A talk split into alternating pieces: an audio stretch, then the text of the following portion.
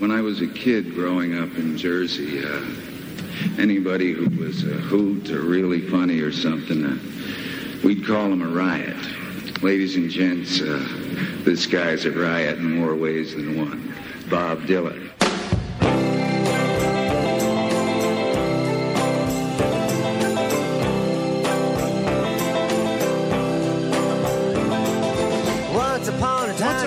Time, Once upon a time, you dressed so fine. You threw the bump to dime in your prime, didn't you? People called, say, Beware, doll, you're bound to fall. You thought they were all kidding you. You used to laugh about everybody that was hanging out. Now you don't talk so loud. Now you don't seem so proud about having to be scrounging around for your next meal. How does it feel? How does it feel to be without a home, like a complete unknown, like a rolling stone? Hey everyone, welcome to Pod Dylan, the show that celebrates the work of Bob Dylan one song at a time, proud member of the Fire and Water Podcast Network. I'm your host, the freewheeling Rob Kelly, and we are coming to you live from the Tattooed Mom on South Street part of the 2019 Philadelphia Podcast Festival.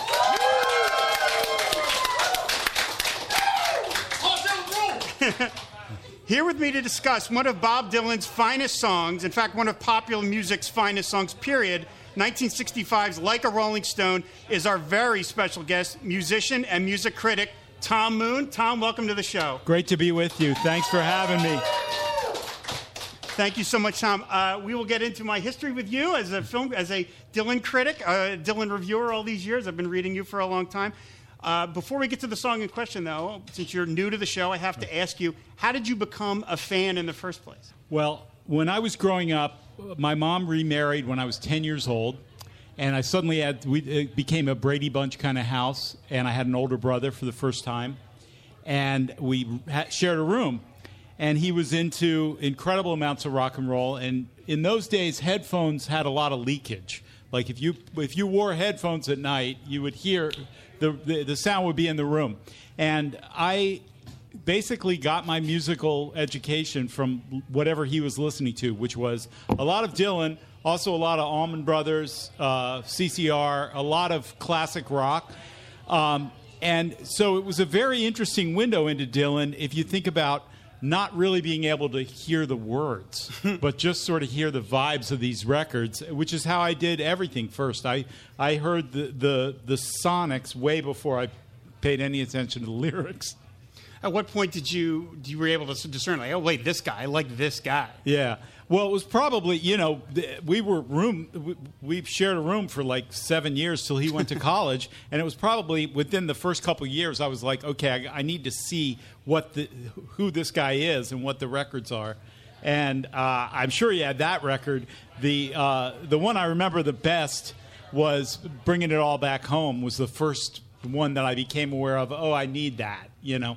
Do you, do you remember hearing like a Rolling Stone for the first time? I I remember hearing it ambiently through his headphones before I ever knew about it, and I I, I did I, I think I was kind of aware of it that way before the you know before even hearing it on the radio or or seeking it out and actually dropping the needle myself. There's a quote from uh, Ani DiFranco, who did a bunch of shows where she opened for Bob, and she was Yeah. asked once, uh, you know, like, are you a fan or did you were you a fan growing up? And she said that it's like he's like furniture, where Yeah. he's just so prevalent that you don't even really think about when you discover it. And I don't remember the first time I heard like a Rolling Stone. I'm sure I heard it before I ever was a fan. Yeah. but it was just I, it's, it's it's a phrase in the culture. It was just you just heard of it. Right. And so I can't pinpoint the first time that I ever heard it, but it's it's one of those songs that you know. I mean, the man has got a, career of 50 years of great songs, but this is, I think, in a lot of ways, the preeminent song, and I will get into the reasons why I, I think that is.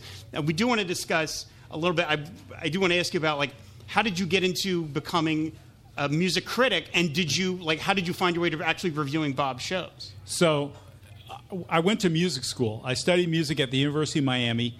And uh, during my very first semester there, I heard about this scam where the school newspaper would give you records. And this is the the old vinyl era before the new vinyl era now.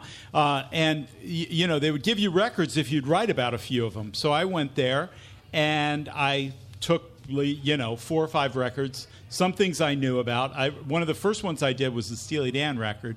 And uh, they, they liked what I wrote. And they asked me to come back and do it again. And So I like this scam because for every one that I that I wrote about, I had like a stack of ten. So I thought that was great. Um, and out of that, someone at the Miami, I was living in Miami, and someone at the Miami Herald actually like took notice of this little uh, the college newspaper, and was they were looking for critics, and I was incredibly lucky. This is years down the road, years after doing that, that uh, one of the editors at the Herald's art section was patient enough to teach a kid, a musician no less, uh, how to, ha, you know, sort of how to write for a newspaper. And, you know, in those days, uh, they, the deal was if you were going to get hired at a newspaper, you'd have to do cops and courts for a year or two. you'd have to go to city council meetings and you'd have to basically live the life of a, of a cub reporter. And I got to bypass all that, and I was very lucky to do to, to just be able to write about music, which was the only thing I cared about at all. And uh, so, shortly after leaving college, I was writing these little tiny record reviews and stuff, and getting paid. And I thought that was the best thing ever. Uh, it was it was way better than the music work I was doing, which was playing weddings and bar mitzvahs in Miami, which uh, you know is a certain thing. Some people really like it. I, I, I think I would drive myself crazy if I'd just done that. What was your first show, Dylan show that you got to review? First Dylan show was in Miami. I don't remember where it was. I knew you were going to ask me this, and uh, where or even when. It was in the '80s, and it was one of those uh, tours with a you know it was uh, like a multi-act bill. Okay, and uh, I hated it. I was like, I didn't get this was in the 80s, right? So he's in the period where he's changing up the lyrics and the phrasing, which I now really love. But as someone who was a young person who was not really at the point where I was able to appreciate the quote, quote unquote jazz like phrasing that he was doing or the, the, the sort of liberties he was taking with the songs, I wanted to hear the songs, period and I and I felt, and actually this you, you, know this was borne out after this review ran.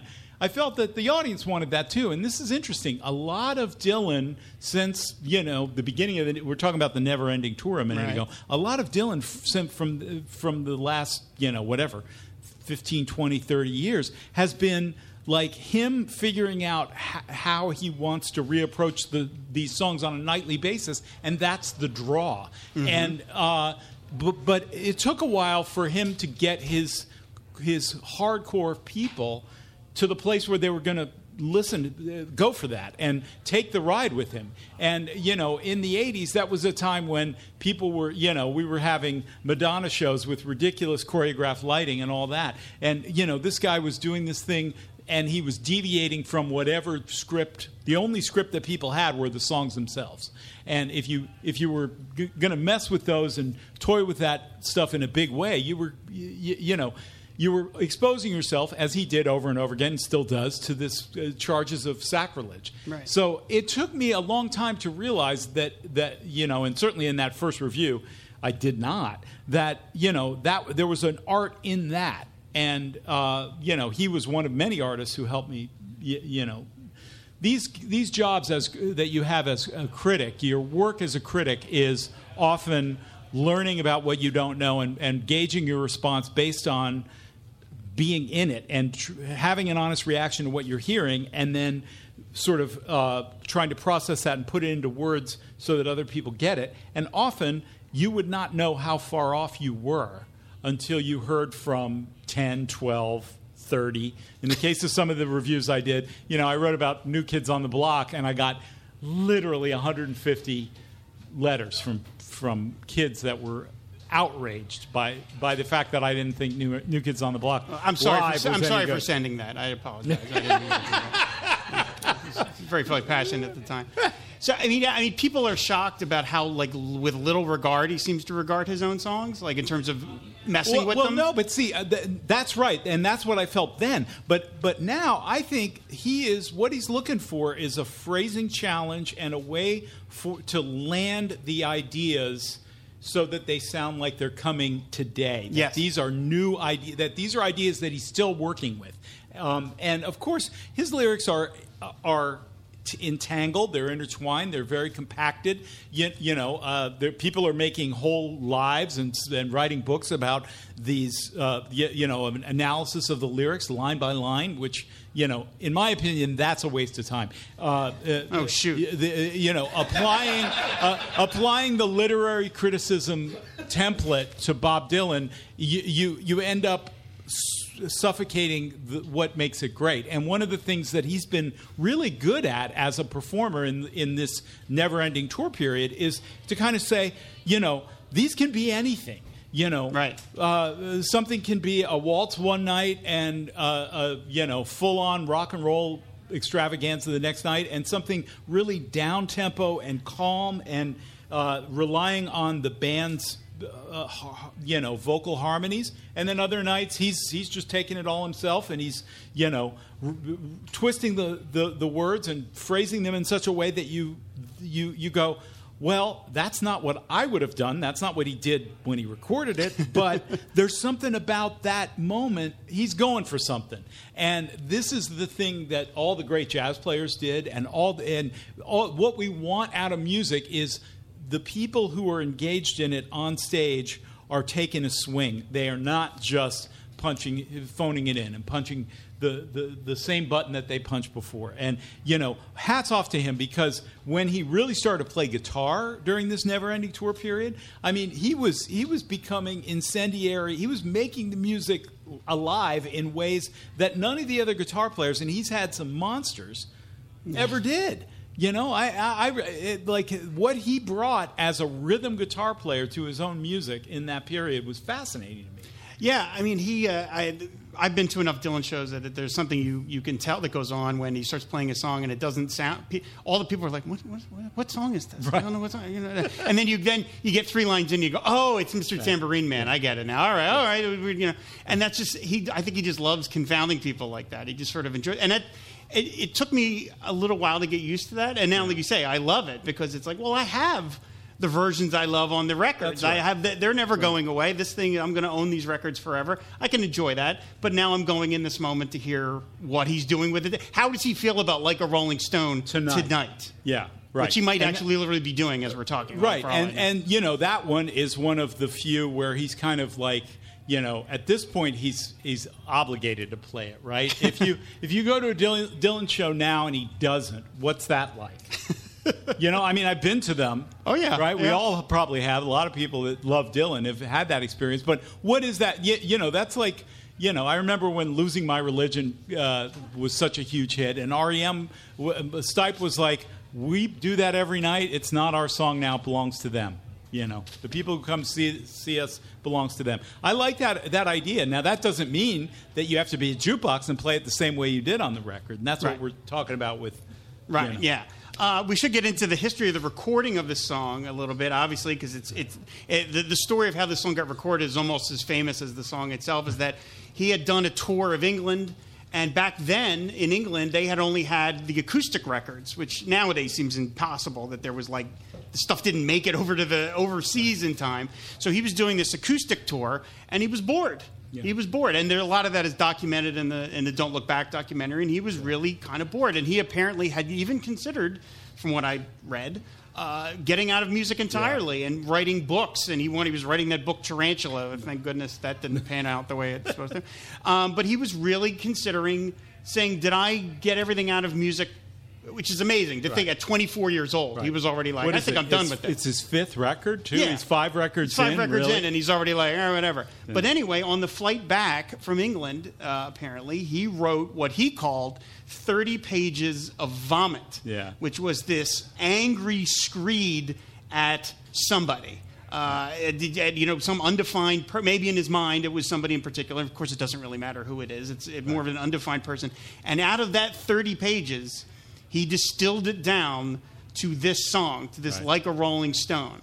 So he shows up at the studio to, to, work on his next album, which would end up being Highway 61 Revisited. He's with his producer, Tom Wilson, uh, who he always had a relatively contentious relationship with, although I don't know any producer that Bob Dylan doesn't have a contentious relationship with.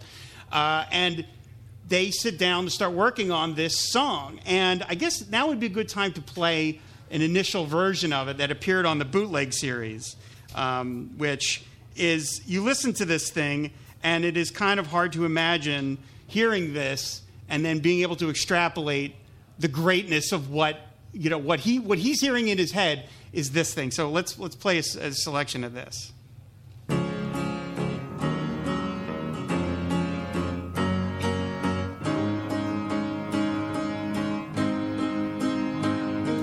Once upon a time, you dressed so fine. Threw the bums a dime in your prime, didn't you? People call, say beware, doll. You're bound to fall. You thought they're all kidding you. You used to make fun about everybody that was hanging out. Now you don't so loud. Now you don't seem so proud about having to scrounge your next meal. And how does it feel? How does it feel to be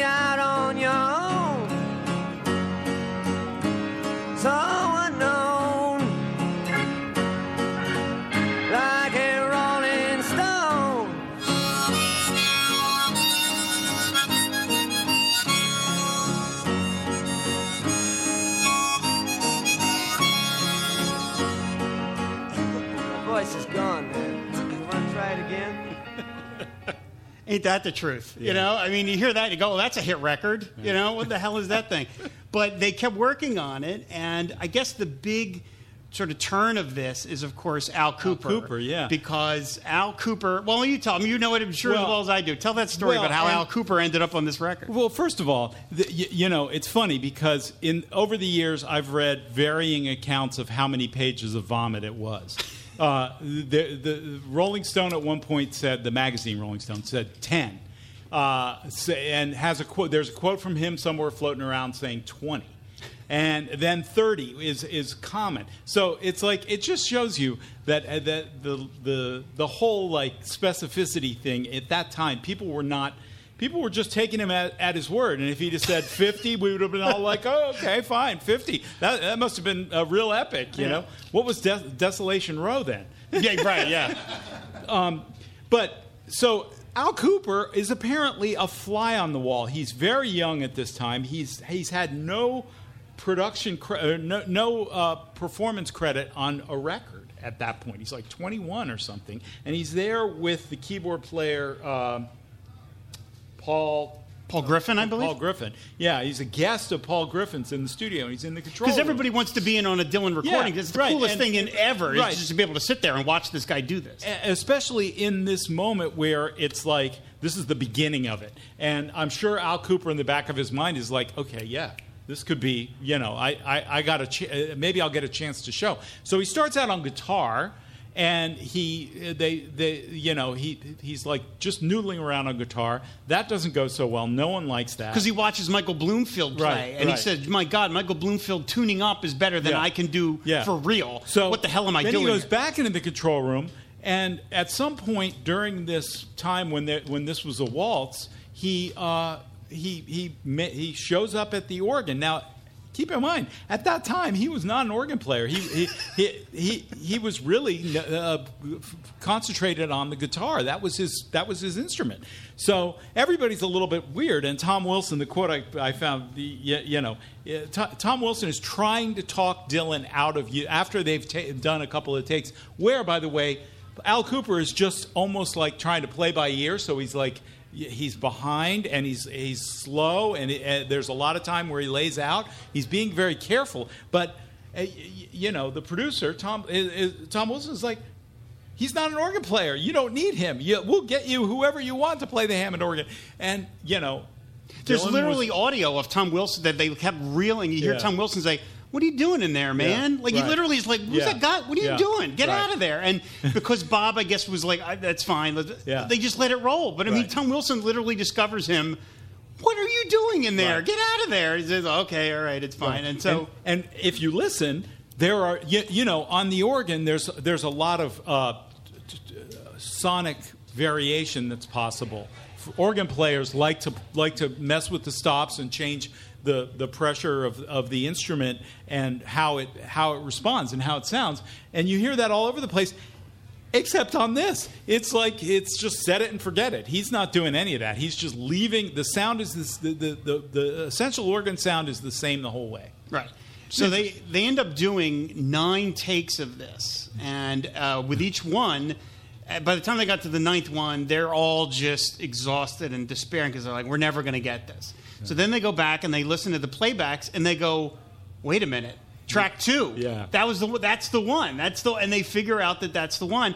And that is the that is the version that got put out, and apparently even maybe it was that night, or I mean, again, you never know with these these Right. stories. Yeah, yeah. But apparently, even that night, they cut an acetate of the song. They bring it over to some Columbia executive at some party, and he goes, "Oh my God, what is this?" And they said, "Well, what are we going to do with this? It's six minutes and long. almost seven minutes, Singles yeah. are not six Yeah. minutes long, but they're like, we got to push this out. We got to Yeah. put this is beyond anything we could."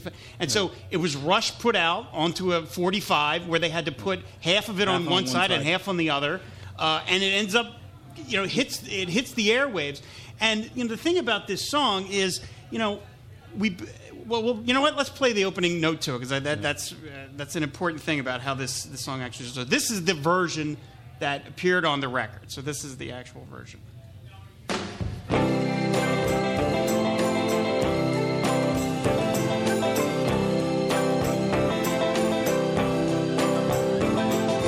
Once upon a time you dressed so fine, threw the bumps of dime in your prime.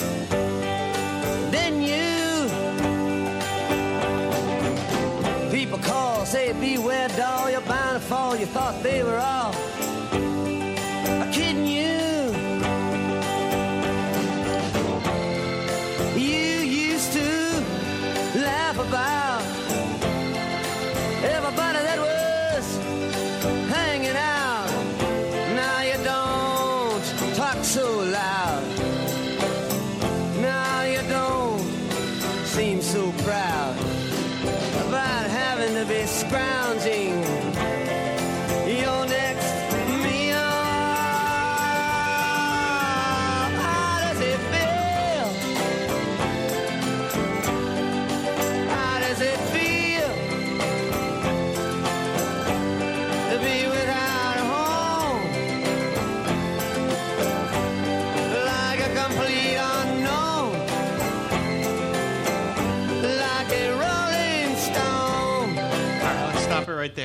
So, uh, one of the things I want to talk about is that opening, that rifle shot by Bobby Gregg. Because in other songs that Dylan has done, in fact, on From a Buick 6, which is just three Yeah, songs down on the album, Yeah. that song also opens with a, with a, a snare drum shot, but it's differently orchestrated here.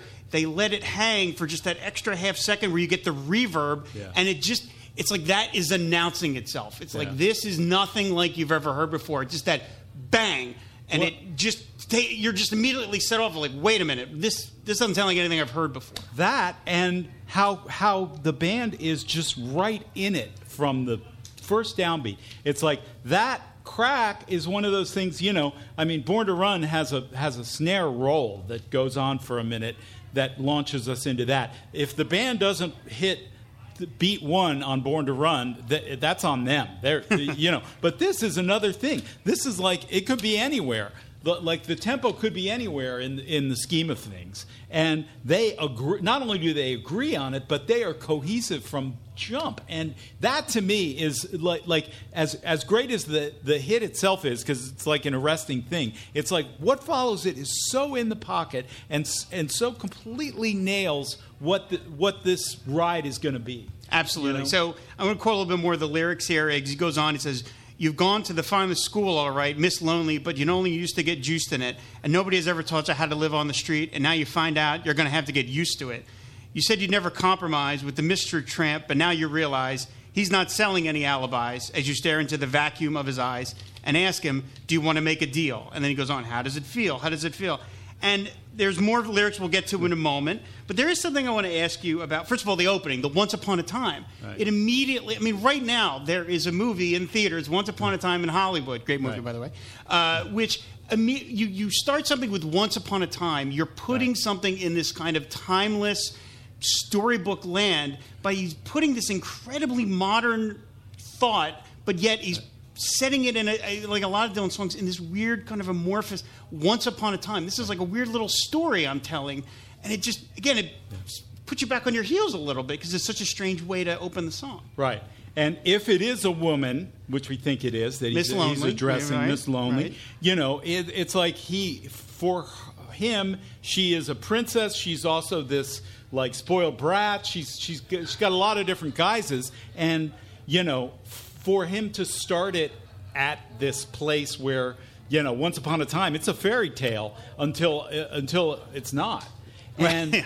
Um, you know, it's like uh, you've talked before on other shows about William Blake, and this is songs of experience in a way, but set in this kind of like fantastical, almost absurdist thing where you know you could you could read it as a you know read it as a fairy tale all the way through at your peril. It's not, you know, but it but it does start that way. It puts you in a place like, okay, I'm going to tell you a story now, you Right. know? And then with a lot of these songs, he's got these this sort of uh, crazy bunch of people that populate his songs. I mean, I you know, there you could do entire books about just the characters that fill these songs. And he continues on. He says, "You never turned around to see the frowns on the jugglers and the clowns when they all come down to do tricks for you. You never understood that it ain't no good. You shouldn't let other people get your kicks for you." You used to ride on a chrome horse with your diplomat who carried on his shoulder a Siamese cat. Ain't it hard when you discover that he really wasn't where it's at after he took from you everything that he could steal? And I mean, well, I know you want to talk about the jugglers and the clowns line, but I mean, again, the rhyme, the, the short rhyme schemes within these long lines. I mean, he's got this, you know, and it hard you discover that he really wasn't where it's at, like a diplomat. Every line is right, and it's just sort of these rhymes are piling on top of each other. And I find when you listen to the song, how many times you hear it, you're always kind of playing catch up because you're like you're, you're just getting hit with so much stuff. You're Yeah. like, wait, hold on, wait, what are we? Do- who's wait, what? that kind of thing. truly.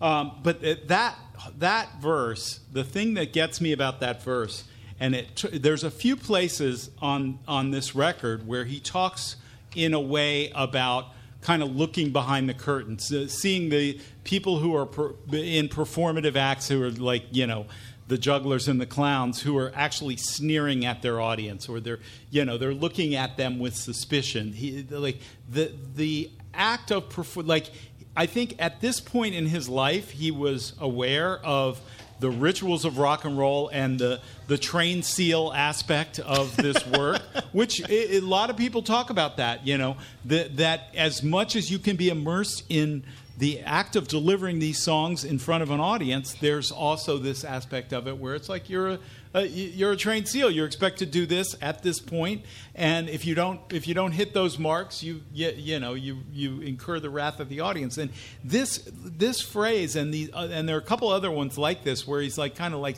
looking behind the curtain. I think that's the, the and I don't I I think he was using these lyrics as guides for other things on the record and in this case i think he's really talking about like what it means to to like grow up and realize that the people who are there ostensibly f- to provide you with delight may not actually be delighted while they're doing it Right. and, and that that there's that th- th- there's that thing where you know if you're playing for people that are, especially now, when you're playing for people that are paying hundreds of dollars a seat, you know, uh, it's like pay attention to the frowns because that there, there's something to that, you know. And I I love that line. I think that to me says says more about uh, where Dylan is in terms of contending with his own rise and contending with what the expectations were both night to night as he performed, but also almost more record to record.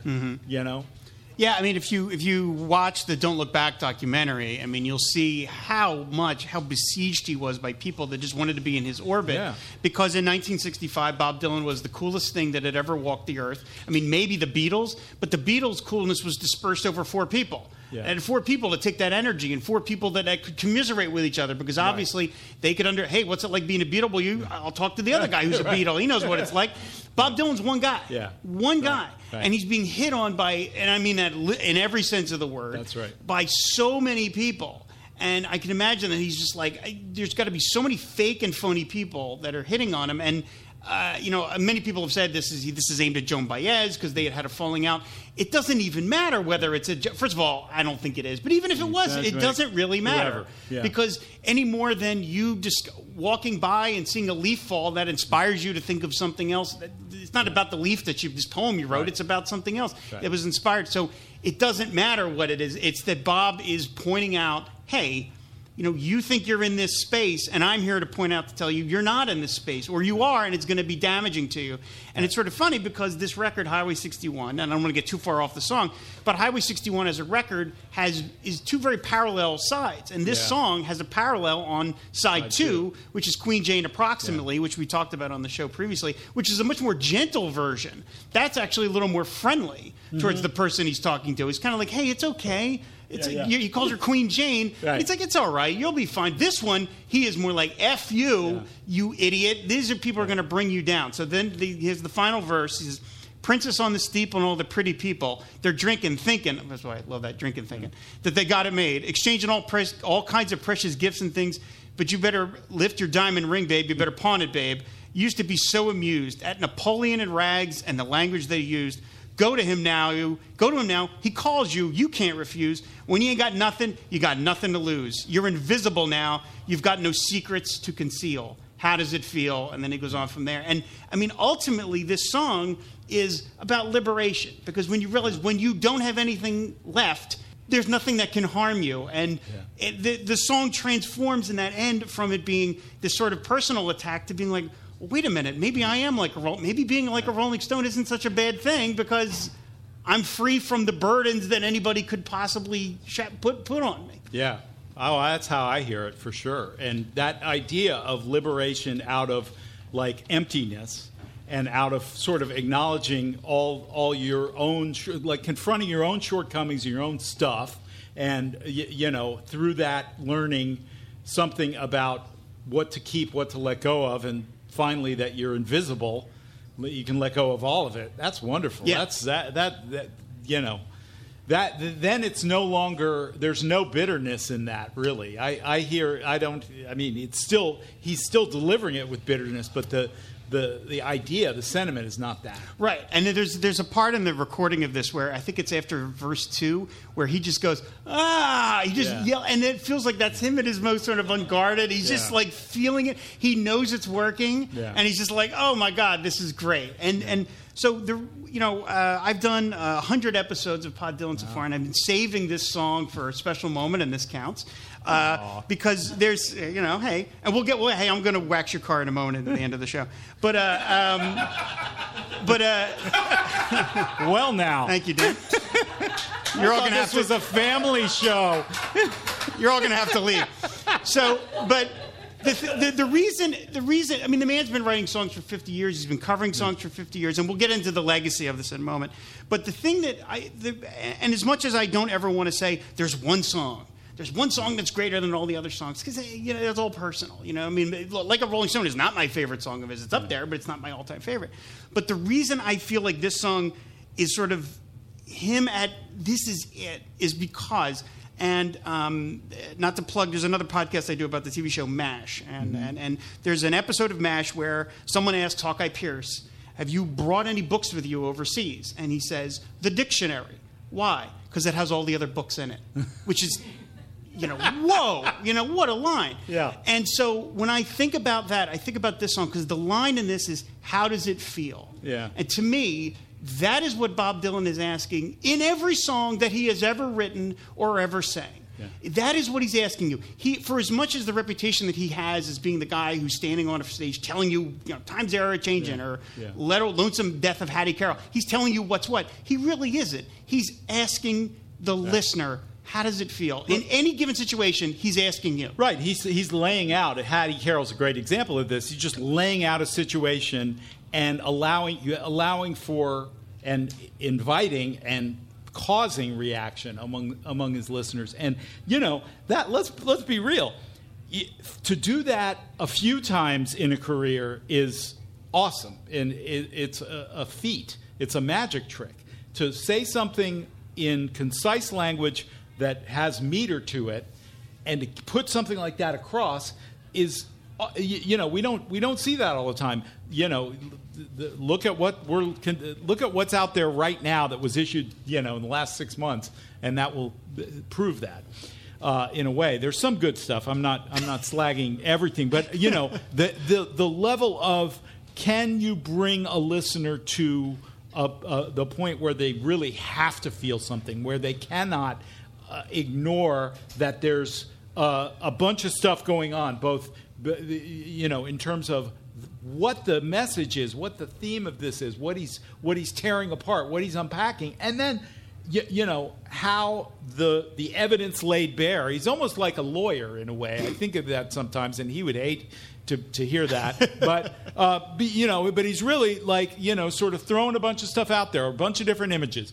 you know, in various songs, di- uh, different kinds of image devices, different kinds of metaphors. And, you know, of course, like a Rolling Stone itself, one of the great metaphors, and certainly apt for this, you, you know, for what he's what he's trying to lead you to. But he's not trying to tell you how to feel right. anything. He's just saying, all right, look at all this. How does it feel? And and it's like you know. Anytime our our artists and you know Faulkner was great at that. I think John Fogerty was really great at that. I've been listening to a lot of his, his CCR and it, like there's there's a thing that he does in similarly compact language. You're talking about like you know, but like Dylan, just does it over and over again, sometimes in these stanzas that are so compacted and so like word happy and just one thing, one idea on top of the other to, to where they're crashing together. And you almost have to go, okay, wait a minute, that's, that's like too much. I can't even, I'm dizzy.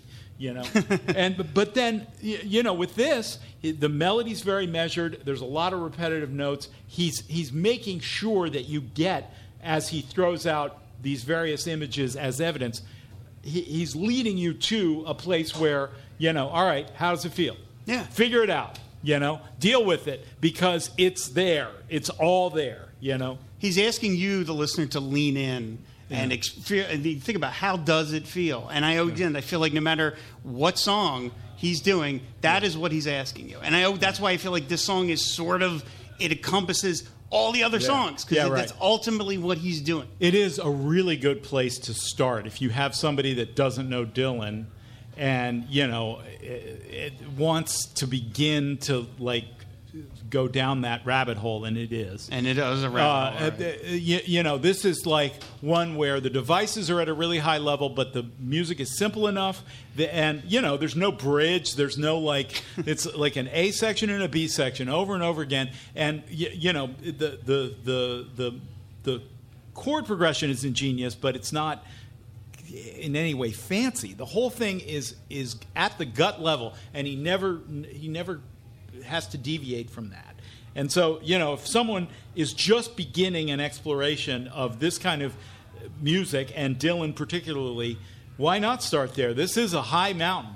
Yeah, well, this, and this ended up. We know we'll talk a little bit about the legacy of the song. I mean, this became Bob Dylan's most successful single.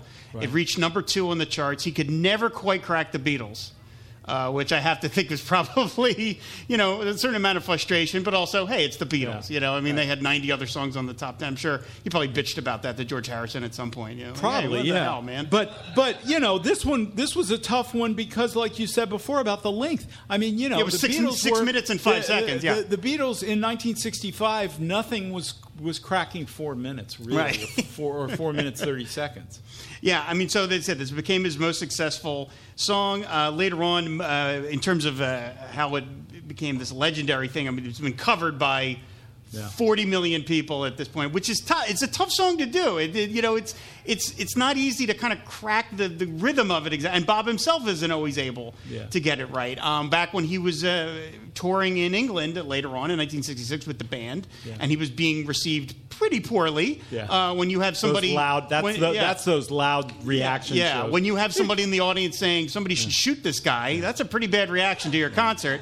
Um, Uh, that it's the moment of where that guy famously Yes, yells, calls right. him Judas. He says yeah. Judas, and Bob's don't get it. Don't you, you, I don't believe you. You're a liar. And then he, I think it's he or somebody else turns around and says. Play fucking loud. Yeah. And Yeah, what do they break right. into? They break into Into like a. Rolling Yeah. Stone. I mean, that is the ultimate kind of like, okay, in this moment, you're the Miss Lonely punk. You're the guy Yeah, telling me right. you're You're- Miss Lonely. You don't get it, Yeah, and you're never going to get it. And I'm going to go off and do this. And so later on, uh, Mojo and Uncut Magazine have called this Dylan's best song. Rolling Stone magazine Yeah. called it the number one of the greatest 500 rock songs of all time. It's number one. Yeah. Uh, which again, hard to argue. Um, the original lyrics sold at Sotheby's for two million dollars. Which what? and there's and, and there was more. You know, the original lyrics have a lot of the vomit, but they're Right. but they definitely uh, maybe not the complete vomit, but they have a lot of uh, a lot more stuff that you know. I think he's never done. Maybe he's done a uh, another verse. That- that- that's- I, I wanted to run that down before this, and I didn't. That's uh, well. That, that that's amazing. Is that this is a song that he has not lyrically messed Altered with for the most all. part. Eh, the Yeah. only slight difference is uh, on the on the refrain. He'll often sing, "How does it feel to be, to be without a home, like a complete unknown?" Sometimes he'll sing, "On your own." Yeah. But most of the time, he's left this alone, which is unusual Yeah. for most of his Yeah. songs. Bruce Springsteen, when he inducted Bob Dylan in the Oh, Rock yeah, and Roll Hall of Fame in 1986, said, The first time I heard Bob Dylan, it was I was in a car with my mother listening to WMCA, and on came that snare shot that sounded like somebody kicked open the door to your mind. The way that Elvis freed your body, Dylan freed your mind.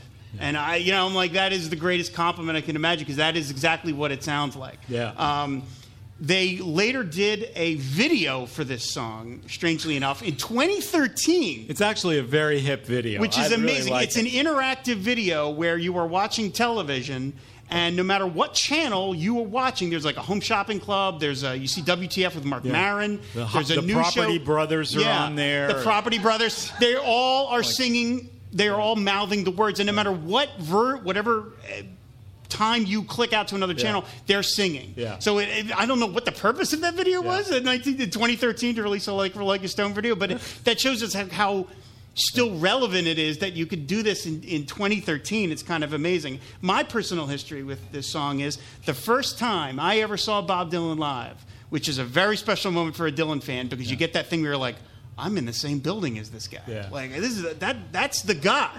I'm in the same room. Was on the, the 1992 David Letterman 10th anniversary show. And what song did he sing? Like a Rolling Stone. I would, my pal Dan is in the audience. We were there together. It was an amazing moment for me to be like, I'm in the same room as Bob Dylan. That, that you know, I couldn't get my brain around that. Um, I always like to talk about how many times he's performed this song. He has performed this song 2,075 times. Now, as of now, it might be up to 20, 2,076 in the last hour. I don't know. I don't know where he is at this moment. Right. But I mean, this is a song that he clearly knows, as much as he cares about delivering uh, you know, a show for the audience. Right. Uh, I don't know how much he cares about that at times. Yeah, I Sometimes I, think he's, you know, not you so wonder, much. right? But this is clearly something that he knows people are coming to see. So it's like I want to ask you, like, what do you, how do you, what do you feel like is the legacy of this thing? Why does it endure so long, Hmm. fifty years after its creation, fifty-four years after its creation? Well, you know, the Cher version. I really wish I'd put I that on my phone, yeah. Tom. I, Anybody? tell me. Come on, nobody's gonna back me up. But I'm kidding. But um, the the I think the legacy of it ultimately is we've we've sort of been talking about it. It's it's really the idea of what Bruce said about it being a, a portal into ways of thinking. And he's showing you in the course of these verses different ways of thinking, different ways of approaching situations. You know, he's a, he's always a trickster. There's always multiple stuff going on. That's why I think this literary crit, anal, critical analysis of, of him is is tedious because you know no like my no matter show, who it's about. No, you do, you do other stuff. Uh, no matter who who any of these. Eh, no matter who the, the, the, the subject of the song is or or what there is the, what he's trying to do is throw uh, throw stuff at people in a way that makes makes you think. And you know that line about you didn't pick up that that these people who were entertaining you are frowning and sneering at you you know? And these idea the, the idea that there is a life behind behind the curtain is always in play with him, but it's really in play here. And and it's like you know he's he's just saying check your head, look at it from another way, and and look at whatever it is that that you know is on the table from another way. And I I, I really feel like you know at a point uh, in 1965, things were pretty declarative still in rock and roll. You know, they're like the Beatles were, you know, also about mind expansion, but they were, they, they like, you know, it was later that they were getting into this sort of perspectival, like, don't take the man's word for anything. Like, look at things from, you know, as many different angles as you can. And th- this, I think, is the thing that, like anybody, I don't care if you hate Dylan you know yeah, then then listen to the hendrix version. Then listen to you know some of the other people who have covered this. And and the the the, the legacy of of covers of this song runs the gamut. I mean there, there's hendrix there's Cher there's a lot of other crazy ones. I think engelbert humperdinck recorded a version of this. I mean you know so so, so it's that kind of thing. But are those immediately rendered invalid because you know they're they're like corny no i mean i think you learn something about the song each time and and i did with the Cher and the Cher is is not good and it you know. on spotify it cuts it ends very abruptly too i don't know whether that was like my uh, free free version of spotify Spotify's comment on it, maybe or something. So I don't know. I, I'm betting. I have a sneaking suspicion Bob likes the um, Engelbert Humperdinck version. he seems like that Yeah, kind of guy. right. He just likes these strange Yeah, yeah. versions. So um, I do want to play a couple different versions because this has appeared on a couple of live albums that he's done Yeah. over the years. Uh, he had a, uh 1978 record, the At Budokan uh, uh, tour. So let's play a little version, a little bit of the At Budokan version that he did. So. No snare drum there. Just kind of.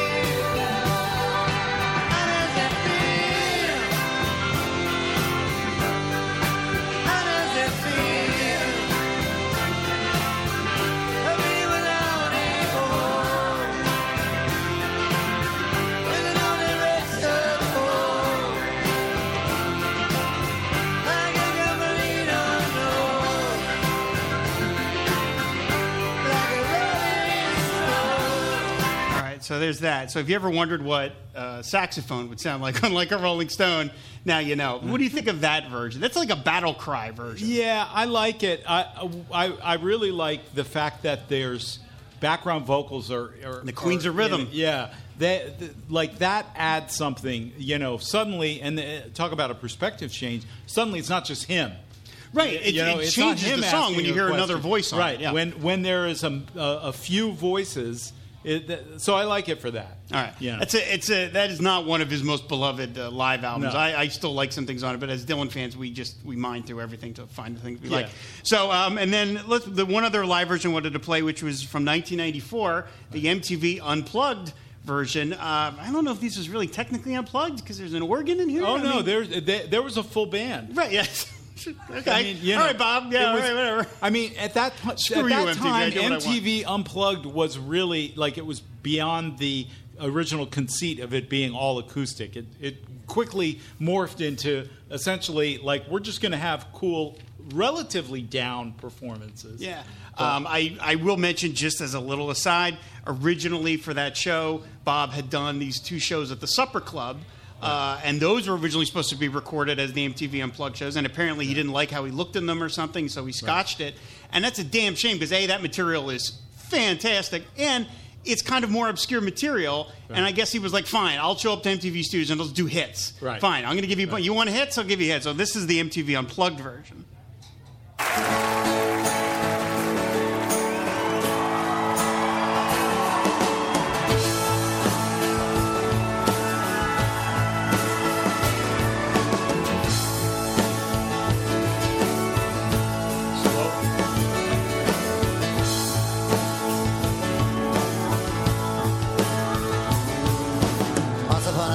Dressed so fine.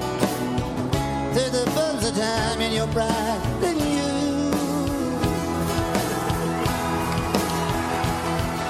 But because if you were down, you're bound to fall.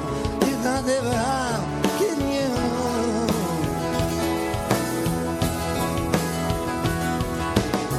You used to laugh about everybody that was Now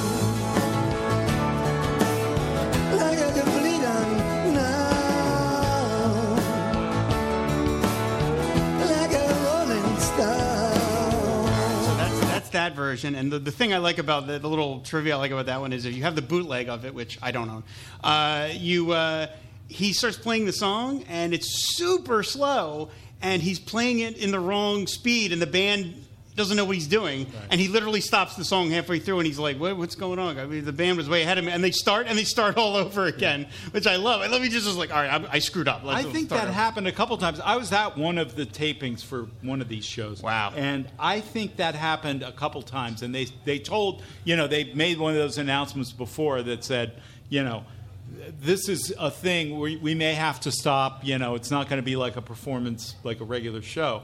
And, uh, and when they did, we were all, it was totally cool. It was like interesting. You know, it was, it was not like a train wreck stop, it, and it wasn't this song. So, um, Oh, I like it when you hear the little bits and pieces Yeah. of him being like a regular guy, you know, just being like he- the guy who's fronting a band. And at that time, I don't think he had, he was, uh, you know, he was not performing like he he came to perform during Right. the never-ending tour phase. He was still. The, he, the, this was like a ramp up into that. I like that version, and that when he gets to the, the chorus, he actually drops it a little, like he drops the tension down a little. Now, I mean, what what do you think about these versions that don't open with that rifle shot? I mean, it, it's it's so different than I hear that crack at the beginning of the song. Uh, yeah, I you know partly. I mean, I think they probably can't do it live just because now the way they set up, the way the band sets up, I don't think you could start uh, have it start with the drums and have everyone be able to see that that Right. was that was where it was co- where it was coming. I you know, and I know, but a lot of them use in-ear monitors, so maybe that would work. But I you know, I miss it. Right. You know, uh, but mainly what hit me about that was how slow it is. I mean, you know, that ad, the, the the the audience for that was in for an extra minute and a half of just them slogging through that chord progression. You know, that's slow. I mean, you know, it really it shows you how key tempo is to all these songs for him as a singer in terms of how he's delivering it, and then for the band, like you know, you're creating. uh, It's like you're conjuring a spell with this stuff. I think that's how he thinks of it in some way. And you know, eh, you you it needs to happen. It needs to unfold at a certain pace, not necessarily the exact same tempo that of the original recording, but within a, a window where you know it feels like you're you, you have a chance to stay with it. There's a part in that version where he literally, I think, I don't, I don't have the video, but there's literally, I don't think he opens his actual mouth. I think he just kind of does like a puppet thing, because he get, and I'm like, he's just enjoying himself Yeah. because at one point he, he does the line about. Uh, uh, uh, kicks for you. I think he literally goes like kick you, yeah. I'm like he's not even opening his mouth. He's not even bothering. He's just having a good time. Yeah. You know, it's like a good. So I mean, this is this is just one. This is the man has got so many songs that, that are the legend that, that, that are the you know the edifice of which he builds his career upon.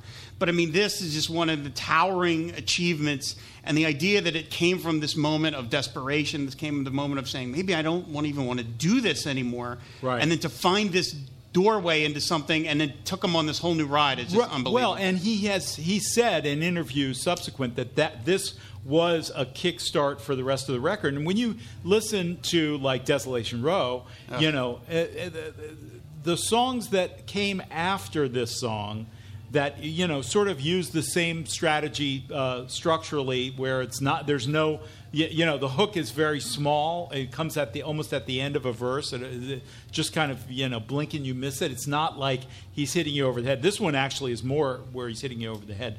Um, but desolation row you know it's like he that, that- with these songs with this record he's really th- figuring out a new way to present his thinking. I know, can't- it's a new framework I can't imagine the the, the, the, the thought of like having to write eight more songs or nine more songs that are of to this level. Well, he had this song, said- and they're like, all right, now they'll do a whole album's worth. Right and Christ. and th- this though kicked the door open for him in the sense of all right creatively i see a way to do more of this kind of thing and you know he said he, he described this as it was just like it was being whispered to him Yeah. like you know the spirits were sending him this and you know one thing about bob dylan he's very resourceful so if he gets like a little bundle from somewhere he's going to use it and, Yeah. and he's going to make use of it in other ways. And you know, you could really, and I'm sure someone has, probably many someone's have. I mean, you know, Greil Marcus wrote a whole book about this song, which I haven't read all the way through, which I know is heresy to say, but you know, it's a little bit of slow going there. But um, but the uh, the uh, this whole record has relationship to this song. I think this song really really did uh, unlock some things for him Absolutely, and you know, for his for his credit, for his uh, as a reward, Tom Wilson got fired. they moved Yeah. Tom Wilson off to go produce the Velvet Underground, and they slotted in Bob Johnston to produce the rest of the record. And Bob Johnston's apparently role with Bob Dylan was to hit the record button. Yeah. that was the level of the producer that Bob Johnston brought to Bob Dylan. He was like, whatever. So thanks, Tom Wilson. Thanks for producing this great iconic single. You're fired. Okay, well, all right. So um, we are we are getting the signal that we have to wrap this show up. So um, you know, it, it's an amazing song. Anyone who's here who doesn't listen to it, for God's sake, listen to it. It's it's it's endlessly rewarding. It never gets old. You, you, you keep you no matter what age you get, it, you find new corners of it, and that's what I find it. So I listened to it on the ride over here this morning, you know, and you just you just feel it. it I, I feel the way I when I heard it at 20, I feel like I do now that I'm much older. Uh, but it's you know. Uh, I get different things out of it, and that's an incredibly, amazingly elastic kind of thing. So we are going to wrap this up here to talk about like a Rolling Stone. I have to thank a bunch of people before we sign off. Before I do that, though, I have to thank you, Tom. Because said, here's the car waxing part. Um, I discovered Bob Dylan in the in art school. Uh, what a cliche! In the uh, the '90s, very early '90s, and that was Bob at not a great period, really. And um, he did the, the folk he did the acoustic folk records, "Good as I've Been to You" and "World Gone Wrong," which are superb World Gone. Wrong is a good record. But but you know, at the time, a lot of people were like, "I think this guy doesn't have anything left to say." Right. You know, and so I was discovering Bob at a relatively relatively fallow period where most of the media had left him behind. They were just like, "All right, this guy's." you know, an oldies act. He doesn't love. He's covering Froggy went to court, and he had nothing left to say. But I started seeing Bob in concert every year. Me and my pal Dan would go. We make it a pilgrimage to go every year and see Bob. And one of the traditions that I had after uh, one or two shows, I would go see the show, normally, usually in Philly. Yeah. The next morning, I would get the Philadelphia Inquirer and read your review because it was like here was a kindred spirit. Here was this guy who is Wow. in the Philadelphia Inquirer, you know, just a couple of pages away from Ziggy, and it's like this is exciting. like you, you Kinda. like kinda, yeah. That's I- but it was like it was. like it was like here was a guy that appreciates this thing that I love that very few people seem to appreciate. So it is an amazing honor that you did this with me. I cannot believe Can I, I got to sit can- here and talk I- with you. Can I share this. one detail about those, especially in the '90s? Absolutely. Uh, about those concert reviews. So we they really did want them to appear the next day. That turned out to be really difficult in many venues because they didn't have a place. They didn't. There wasn't even necessarily a flat surface where you could put a Radio Shack TRS 80 little computer that we carried to do these things on, and you used a phone modem. And so the whole thing was like really, really janky. It was not a good setup. Uh, and you would have to leave wherever your seat was in the middle of the show and then go find this place, this room, and hope that you could hear from this room. And the Spectrum was great like that. It did have a press box, it had a real press box where the door was open. We could hear the concert, we could be there in that, uh, you know, with a desk kind of space to work with. And you know, the deadline was like eleven fifteen or something. Another So- encore, Bob. Come so on. right, so you didn't you didn't even really. It was a complete like you're just grasping to come up with something to say, and oh, he's playing that. I better mention that. You know that kind of thing. It was not like the art of writing a review the way you'd want to do it.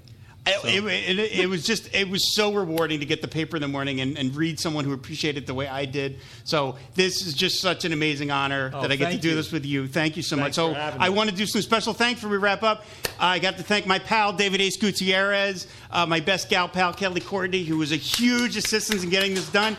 My fellow members of the Fire and Water Podcast Network, everything is awesome. Indy Hall, the Philly Podcast Studio, the Tattooed Mom, uh, the Philly Podcast Festival. Thank you for being part of it. Tom, of course, and finally, I have to thank Bob.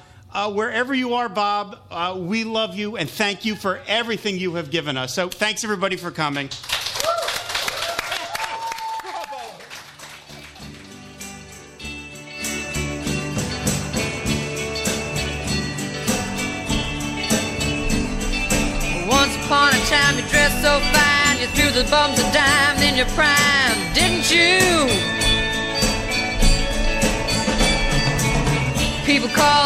Beware, doll, you're bound to fall. You thought they were all kidding you.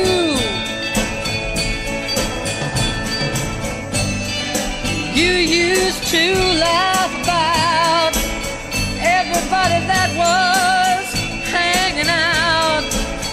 Now you don't talk so loud. Now you don't seem so proud about having to be scrounging your next meal.